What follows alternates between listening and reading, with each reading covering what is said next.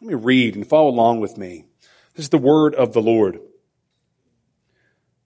Forever, O Lord, your word is firmly fixed in the heavens. Your faithfulness endures to all generations. You've established the earth and it stands fast. By your appointment, they stand this day, for all things are your servants. If your law had not been my delight, I would have perished in my affliction. I will never forget your precepts for by them you have given me life. I am yours. Save me, for I have sought your precepts. The wicked lie in wait to destroy me, but I consider your testimonies. I have seen a limit to all perfection, but your commandment is exceedingly broad. May the Lord bless his people through the reading of his word. I've heard John Piper use a short phrase to help him and others be committed to God's word. It simply goes like this. No Bible, no breakfast. No Bible, no breakfast. Now, some might hear that and they might think him legalistic by saying such words, as if he is binding the consciences of those who benefit from his ministry. But that's not it. That's not what he's doing. He is simply trying to help people prioritize God's word when they struggle to find time to read it and to meditate on it. See, it doesn't mean everyone has to use this method of not eating breakfast until you've read God's word. Doesn't mean everyone has to use this method, but, but for those who don't allow themselves to eat breakfast until they've met with God in His Word, they are impressing upon themselves the reality that the Bible is more significant. Its nourishment is more significant than the nourishment we receive from breakfast.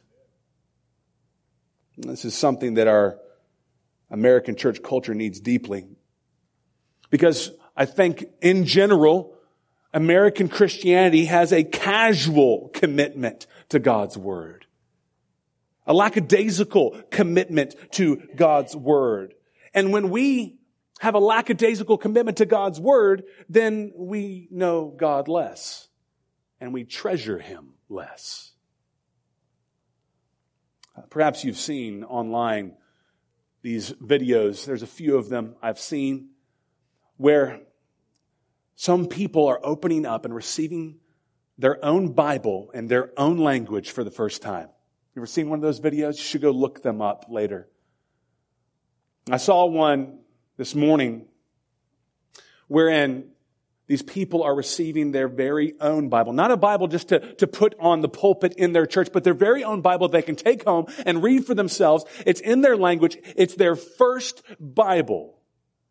And they're weeping and there's this room full of people who all have their own Bible and there is, there is a silence and a reverence as they're flipping through the pages. Do we think of God's Word like that? Do we treasure His Word like that? Or is it so close to us? Do we have so many on our shelves and it's, it's everywhere we look. It's on our phones. It's in shops as we drive down the road. It's a, in every Walmart in America? Do we take it for granted because it's familiar to us in the wrong way, perhaps? Well, today, I want to take us to this stanza. And I want us to see reasons why we ought to prioritize God's Word. Psalm 119 is the longest chapter in the Bible. And its focus is the Word of God. This longest chapter in the Bible is, is focused on Scripture, God's truth, His revealed word given to His people, which you have sitting on your lap or pulled up on your device right now. In this psalm, you read words such as law, precepts, testimonies, and commandment. And, and these are all words that refer in some way to God's word. And throughout the 176 verses of this psalm, the psalmist writes in glowing terms about scripture and its vast importance. Glowing terms that we ought to be using when we speak of God's Word, if we truly believe what the Word says about itself. The way that the psalmist speaks of God's word gives us reasons why we ought to prioritize God's word in our lives. And this summer, you will prioritize many things. We all will prioritize many things. Today, we're going to see why God's word ought to be at the top of that list. To be clear, however, I want to make this certain. When I say prioritize God's word, I mean prioritize God through his word. I, I mean prioritizing our God through his word. We ought never to separate our relationship to God's word from our relationship to God. And so, as we begin, we have five reasons to prioritize God's word this summer and beyond. Number one, the first of five reasons to prioritize God's word. Number one, the word endures. The word endures. Look with me at verses 89 through 91 again. Forever, O Lord, your word is firmly fixed in the heavens. Your faithfulness endures to all generations. You have established the earth and it stands fast. By your appointment, they stand to this day, for all things are your servants. These verses use a comparison between God's commanding word over creation and his written word that we call scripture.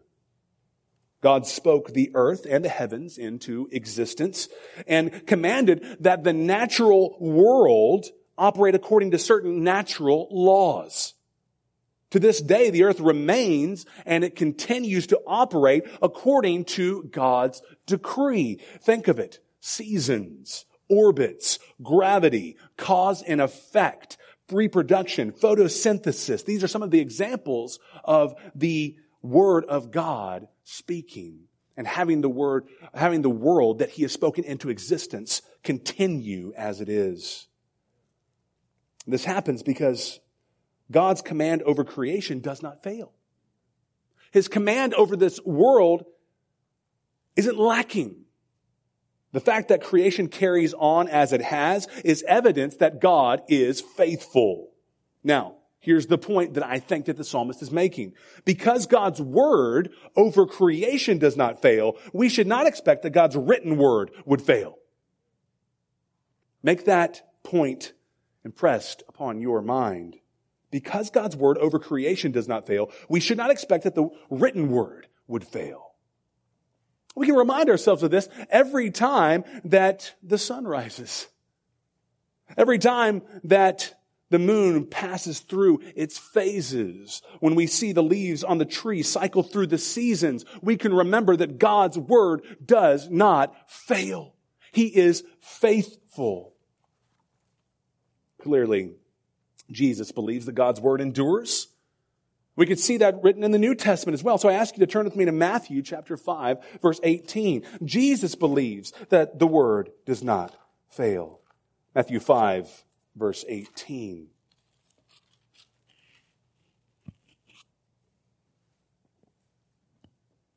Speaking of the word, Jesus says, For truly, I say to you, until heaven and earth pass away.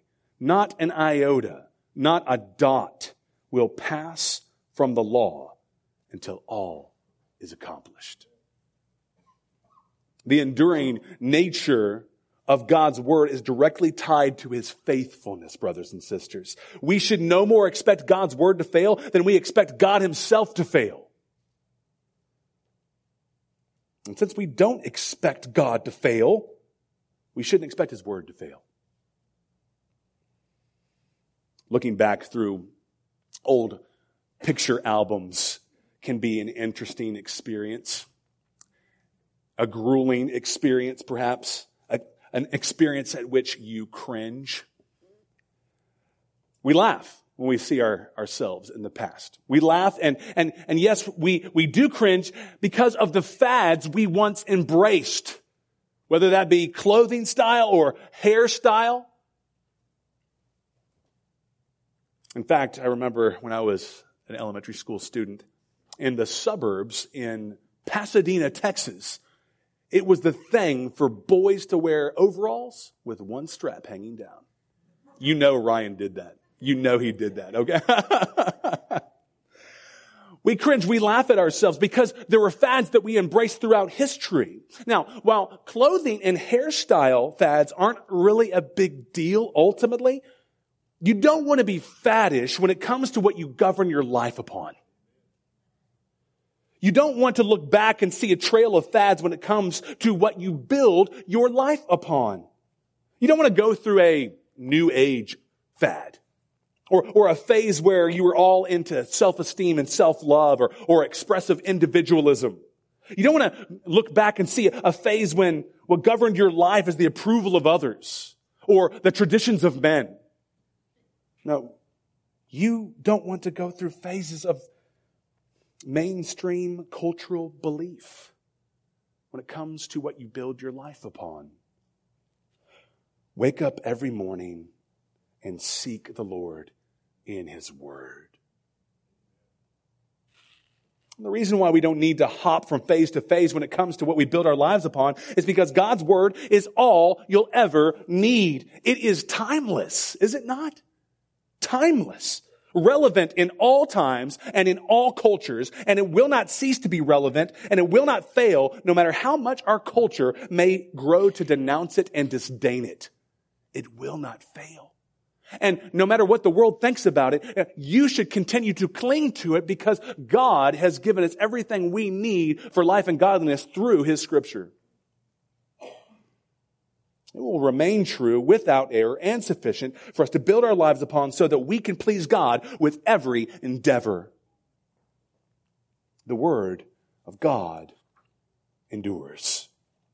Why should you prioritize God's word this summer and beyond? Because his word endures. But his word also sustains. The word sustains. Look back with me at our text. Verse 92. I love this verse. If your law had not been my delight, I would have perished in my affliction. At numerous times in this chapter, the psalmist writes of experiencing affliction, a deep trial that he is feeling.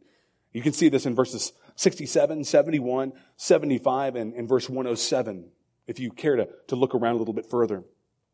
His response to this affliction is not bitterness toward God. No, it's not running from God. His response isn't self-pity. Instead, he sees the affliction as a catalyst for greater understanding of God's word and more faithful obedience to that word. Look at me in verses 67 and 71. We'll see this just in other stanzas.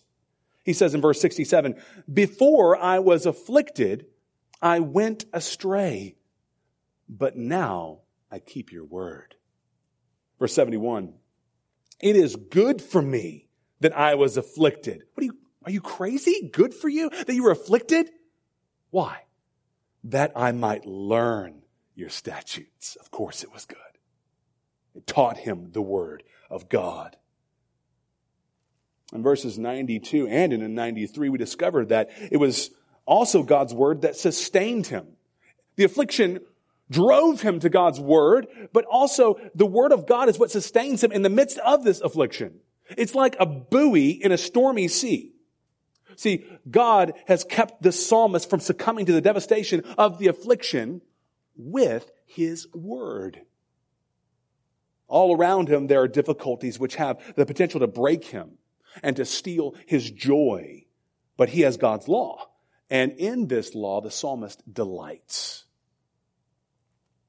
As a result, the psalmist has his head above water and he is breathing in grace, the grace of God. Because God sustained the psalmist with his word, he is lit aflame with a strong resolve to never forget God's word. Look at verse 93. I will never forget your precepts, for by them you have given me life. It's interesting to note here as well, one commentator pointed this out to me, that it is God working by the word which brings life to the psalmist here in verse 93. By them, you, God, right, have given me life. So God is using his word in order to bless him, to sustain him in the midst of these trials. when you would expect to see someone drowning in despair. By God's grace, if they are delighting in God's word, you will find instead a heart that is steadied by God at peace instead of spiritually flailing about. If we look in the same Psalm, Psalm 119, verse 165, you'll see this same concept at play. Look with me there, just over a, a page or two. Psalm 119, verses, verse 165. The psalmist writes this Great peace have those who love your law. Nothing can make them stumble. Do you want to be sustained in your difficulties? Do you want to know, truly know peace?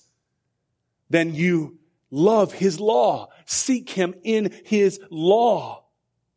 I remember, brothers and sisters, a time in my life where I was so depressed that the only time I really felt at peace was when I was opening God's word and reading it for myself and, and meditating on its words and what it meant. As I read it, I felt relief gone, or a burden gone, relief and peace for my sorrow. Have you felt the same? I think that Charles Spurgeon knew something very similar. He said this of God's word. When worn with pain, until the brain has become dazed and the reason well nigh extinguished. A sweet text has whispered to us its heart cheering assurance, and our poor, struggling mind has reposed upon the chest of God. Have you experienced that peace? It's real and it's true for those who will seek His word and trust what it says, knowing that God has spoken it. And he continues to speak through it as we read it and meditate upon it today. You will experience trials this year. You will experience trials throughout life, which is why you need to prioritize God's word. Through it, God will lift your weary head and revive your spirits so that you desire to cling more closely to his truth. So much so that you are committed to not forgetting it. So often we look to our circumstances, don't we? We look to our circumstances for peace, for happiness, for security, for hope. But what do we do when our circumstances are not happy? They're not secure, but instead they're full of conflict and pain, fear and sorrow. We need to be reminded that our circumstances don't have the capacity to sustain us in this life. They're up and down, they're all around. If, if you're at peace right now, if you, if you have peaceful circumstances right now, it won't last long, will it? And perhaps you don't have peaceful circumstances right now, but you're looking to circumstances to change and your hope to be in those changing circumstances. There's a book called The Greener Grass Conspiracy that I want to recommend to you. It's by Stephen L. It's a little book on contentment. I highly recommend it. And in the book, he talks about how we play the if only game. If only this would change in my life, then I could be happy. If only I would get this or have this or experience that, then I could truly be secure. I could truly have my life begin. If only. That's a foolish game to play, and it's a recipe for misery. Because the things in this world are passing away, John tells us in the New Testament. But God's Word, we already read, didn't we? It's not passing away. It's timeless. It's relevant no matter where you are in the world, no matter what time in history that you live in. It's relevant. It sustains. It doesn't change. Cling to the life giving word and don't just read it. Don't just read it. Delight in it. Meditate on it. Use it to commune with God. meet with God in the Word. Don't just read it and say, okay, I, have I've done what I need to do. Understand that God speaks to us through it. Have Him speak to you. Think about what it means, how you can respond in praise, how you can respond in further trust, what that says about Him, and how that love and that justice and that goodness and that unchangingness is directed toward you in Christ. And find its peace in doing so. In devastating circumstances, Jesus knew the sustaining nature of God's word. He held tightly to God's word. Whenever Satan came to tempt him, he had been um, fasting for 40 days in the wilderness.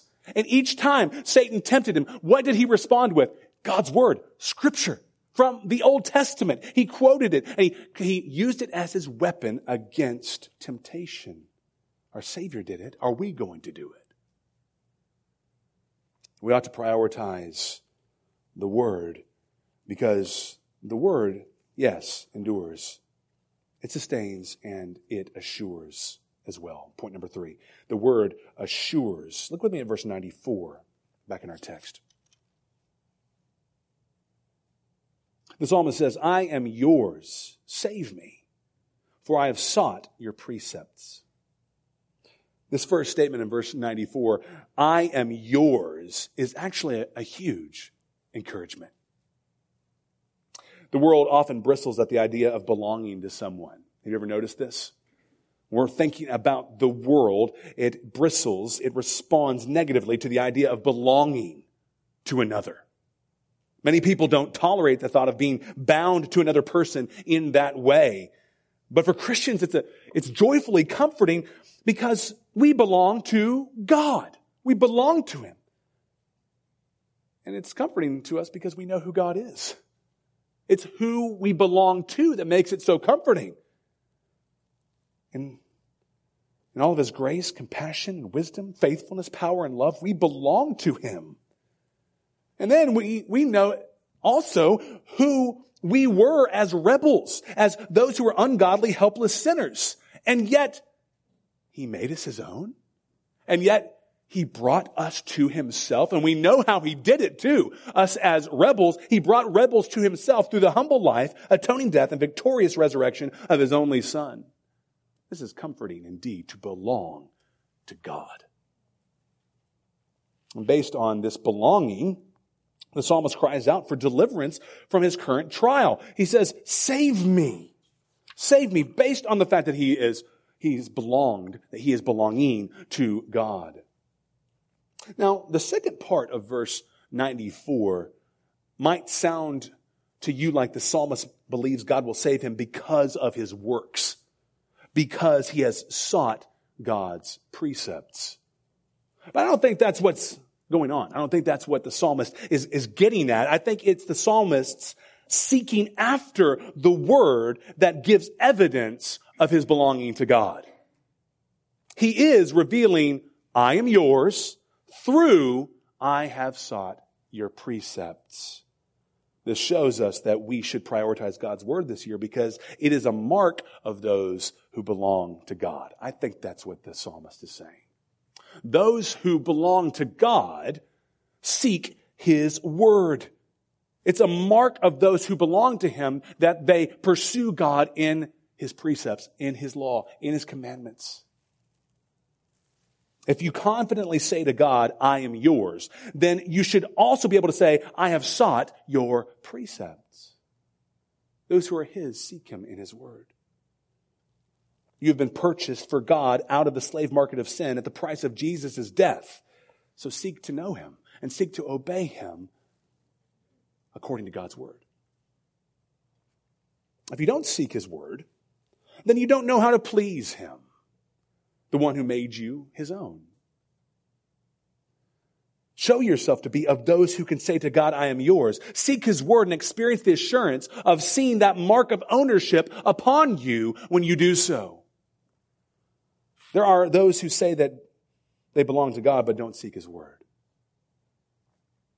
There are those who say, yes, I am a believer, I am a Christian, yet they don't seek God in his word. Now, They may be in a season of strain. Or perhaps they don't belong to him in the first place. One of these two might be where you're at. Maybe you're in a season of strain from God's word. And I encourage you, I exhort you, return to God. Stop your straying. Run back to Him. Seek Him in His word. There's forgiving grace always in Christ, isn't, isn't there? Always. Open arms. Come to Him humbly, repentantly, and find that He loves you still because of Christ. But perhaps if you search and you ask questions of your heart and you ask God to help you see the true nature of your heart, maybe you conclude that you, you don't really know Him. What hope is there for you if you conclude, I don't know God? Then turn to Him, turn to Christ for redemption, for forgiveness of sins, for your soul to be cleansed, for you to be free from sin slavery and God's judgment because Christ Jesus came and paid it all, just like we heard preached or heard sung earlier. It's a mark that if we're believers, we will seek Him in His Word. Are you seeking? We, also, we should also prioritize God's Word because the Word captivates. It captivates. Look at verse 95 with me. The wicked lie in wait to destroy me, but I consider your testimonies. In verse 95, we see that the psalmist will not be parted from the word, no matter how devastating his trial may be. He will not be separated from it and meditating on it. Wicked people want to destroy him, so what will his next move be? Consider the testimonies of the Lord. That's his next move. I'm going to turn to God's word, even though uh, my life is being sought. I'm going to turn to scripture. This is because the word of God has so captivated him that nothing will pry his heart away from God's truth. Hardship drives him to the word, not from it. Trials and affliction are often the excuse that people use for not reading the Bible. Perhaps you've seen this be true in people's lives. And maybe it's because the trial is so consuming that for that person, they feel like they can't give attention to anything else because that trial has, has been so, it's treated, they've treated it like it's, it's dominated their lives and they've become myopic in the way that they view their lives. They've gotten tunnel vision and they think that I can't give attention to anything else. Or perhaps because it's because they're angry at God for allowing this pain in their lives. But so often affliction becomes the reason why people actually drift and, and turn away from God's word when they should be turning to God's word. The psalmist will have none of this. He'll have none of this. He knows God and what God has revealed in His Word. And in this trial, he cannot afford to distance himself from God. What is it in your life that is strong enough to push you away from God's word? What is it in your life that's strong enough to push you away from God's word? If we're honest with ourselves, we can, we can say, well, according to God's word, it shouldn't be anything. We know sometimes there are those things. We need to seek Christ in His Word for who He is, for who the Word reveals Him to be. I, I, thought of John 6 in writing this. If you remember, Jesus, he, he feeds the 5,000 and then he goes to the other side of the Sea of Galilee and he's in Capernaum. And the people that he fed come and find him on the other side of the Sea of Galilee the next day. And they're seeking him and Jesus knows why they're seeking him. He says, You didn't come because you saw the signs, but because you ate the loaves and were filled. Their motivation was wrong. And so Jesus spends this bread of life discourse continuing to point back to himself as the bread of life, the one that they must consume by faith. They continue to be unbelieving, however, and they end up leaving. And that's when he, he turns to the disciples and says, Are you going to go too? And Peter says, Where shall we go? You have the words of eternal life. See, in that text, they were seeking Christ for the wrong reasons, just for what he could give them, feeding their bellies, being perhaps that, that military leader to overthrow Rome. They were looking to him for the wrong reasons with the wrong motivation. Open up God's word, brothers and sisters, and seek him for who he is. Not for who you want him to be, but for who he is. And don't let something send you away like those Jews in chapter 6 of John who did not remain with him. They didn't truly believe that he had the words of eternal life. In our text, the psalmist shows us that the word of God is worthy of our continued attention no matter what our circumstance. And what if you don't feel that way about God's word? What, what if you don't feel the way that he feels about the word of God? Wherein you can have such a devastating trial and you continue to press into scripture. If you don't feel that way, then, then plead with God that your heart would be changed. Sometimes I'm, I'm reading through the Psalms and, and I'm, I'm thinking to myself, I don't feel the same way that David does about God's word here. I stop and say, God, please change my heart. Please work through this prayer and work through this text to, to make it so that I do feel this way so that I do celebrate you, so that I do cry out for you based on what you're revealing in the scriptures. If you don't see that kind of zeal in your heart for God's word, then plead, repent, say, God, help me. I know that you want me to feel this way. Change me. Perhaps also you're not captivated by God's word because you have not spent as much time in it to see how captivating it truly is. It is. Spend more time in it and you'll see it will be, the Holy Spirit will begin to work through the scriptures to show you just how valuable they are to your soul and your soul's nourishment. The more time you spend in it, the more time the Spirit uses it to change you from the inside out and to give you a taste that it is good. When some people I know say it's too hard to understand. The Bible's too hard to understand. And so they move away from reading it and meditating on it. But let me tell you, read the Bible. If, that's you, read the Bible and know that, yeah, you, you won't understand everything you're reading, but you'll understand some things. And the next time you come back to that text, if you continue to commit yourself to reading the Bible, then you'll know more than you did before. You'll pick up on more. You'll have a greater depth of understanding then. The more you read it, the more you'll understand it. And so I, I find it strange that we, we tend to want to not pick up the Bible because we think we're not going to understand it when if we would read it more, then we would understand it more. And then we could glory in Christ more and have more peace. We don't understand everything, but you'll understand some things and you'll grow and you'll increase in that understanding. Let me show you a promise. If you, if you tend to neglect the Word of God because you don't understand it, let, let me show you a promise that we have in the New Testament. Look with me at 2 Timothy chapter 2. 2 Timothy chapter 2 verse 7.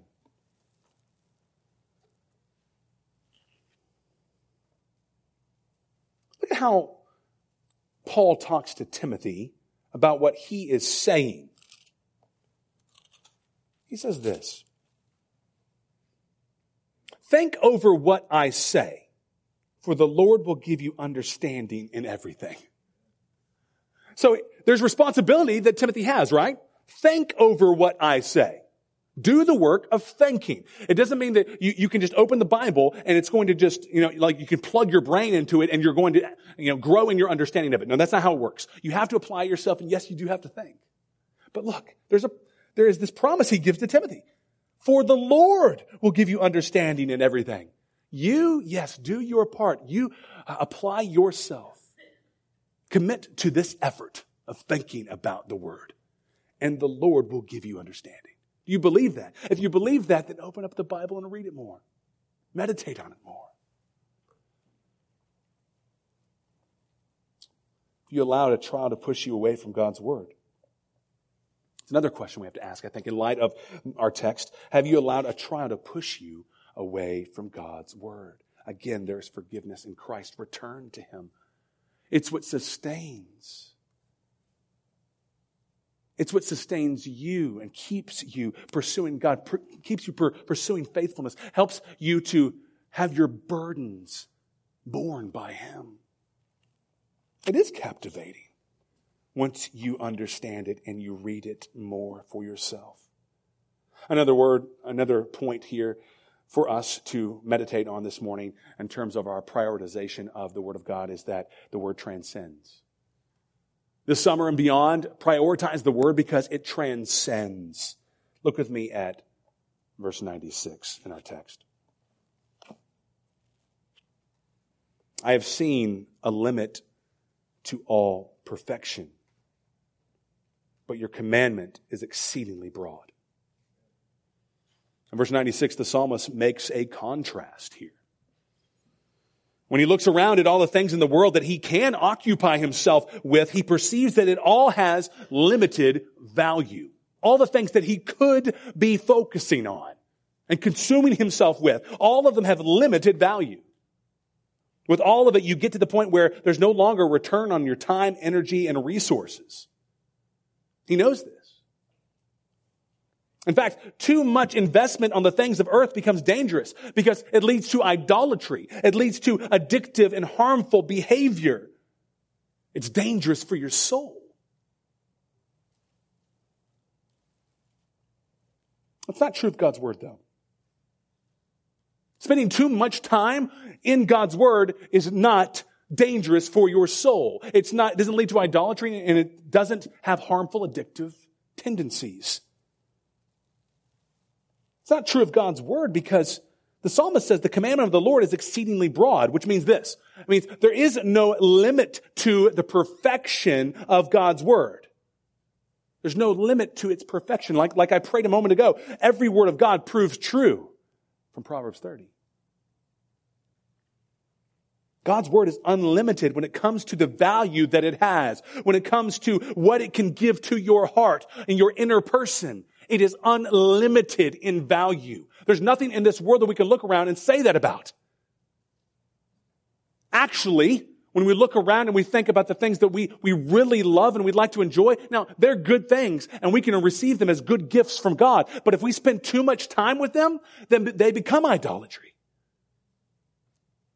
They become idols for us. But, but that doesn't happen when we spend time meditating on God's word. We seek Him through it. The more and more you do so, the more and more you will love God and the more and more you will exalt Him. I don't think there's any leader in this church who's going to tell you that you're spending too much time meditating on God's word. I'm not going to say that because as we meditate on it more, that we're going to have our worship increase, our enjoyment of God increase, and our service to the body of believers in this community increase. May we pray that our hearts would be like the psalmist as he prays this in, in verse 97, just a few stanzas later, or just one stanza later. He says, Oh, how I love your law. It is my meditation all the day.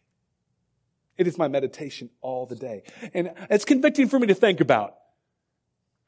I know we, we, obviously we have to think about other things where, we have to go to school, there's, there's work, there are things we have to think about throughout the day. But are we coming back to scripture? Are we coming back to scripture? I heard an illustration once when it, ta- it was actually talking about prayer, but I think the illustration here can also be applied to the word of God. Brother was writing this book and he said, um, you remember before we had cell phones, really. And um, we had uh, the phone, and we were talking to somebody on the phone. And um, we had to go do something else. We had to go uh, maybe uh, go to the, the, laundry room and put the laundry in the dryer or something. So you would lay down the phone right there on the countertop, right? And that person was waiting for you to come back to the phone. And so he said, I'll be right back. I have to change the laundry out. Well, while you're doing that, there's this urgency to get back to the phone, right? You knew that it's off the hook. It's wet. The, the person's on the other line. So there's this urgency to run back and get to that person so they don't have to wait long. Well, think of all of your activities, the, the things that you have to do throughout the day, like phones that are off the hook. Right? And you're, you're picking up this phone, you're saying, okay, I, I, need to take the kids to school. Picking up this phone, I got to go to work and I've, I've got this meeting, right? Those are all phones. But the one you have to keep getting back to is the Word of God. You, you, you hang that one up and you, you've got the other one on, that's off the hook, right? That's the most important one. Hang up the other ones, but that's the one that you should leave off the hook and keep coming back to it in between all the responsibilities you have throughout the day. The other ones, as you finish them, you can hang them up, right? Hang it up, but not the Word of God. Leave that one off the hook so there's this urgency for you to return back to it in between your activities as you can, to think about it, to pray in light of it, to enjoy God through it. Brothers and sisters, we see why we ought to prioritize God's Word. And that might be cliche for us to think about this, but imagine if you, you couldn't replace your Bible easily. In our culture, we can. Can't we? We can go and buy another one at the store. We can order one off of Amazon. We, we've got our phones and we can pull it up really quickly. But if, if you couldn't, if you're like one of these tribes that had their one Bible in their language, and your house was on fire, I hope that what you would grab is the scripture. Because of its value beyond anything else in this world. If you couldn't replace it, would you grab that? Would, would you, as you're, as you're uh, taking your kids out, would you say, I've got to get the Word of God?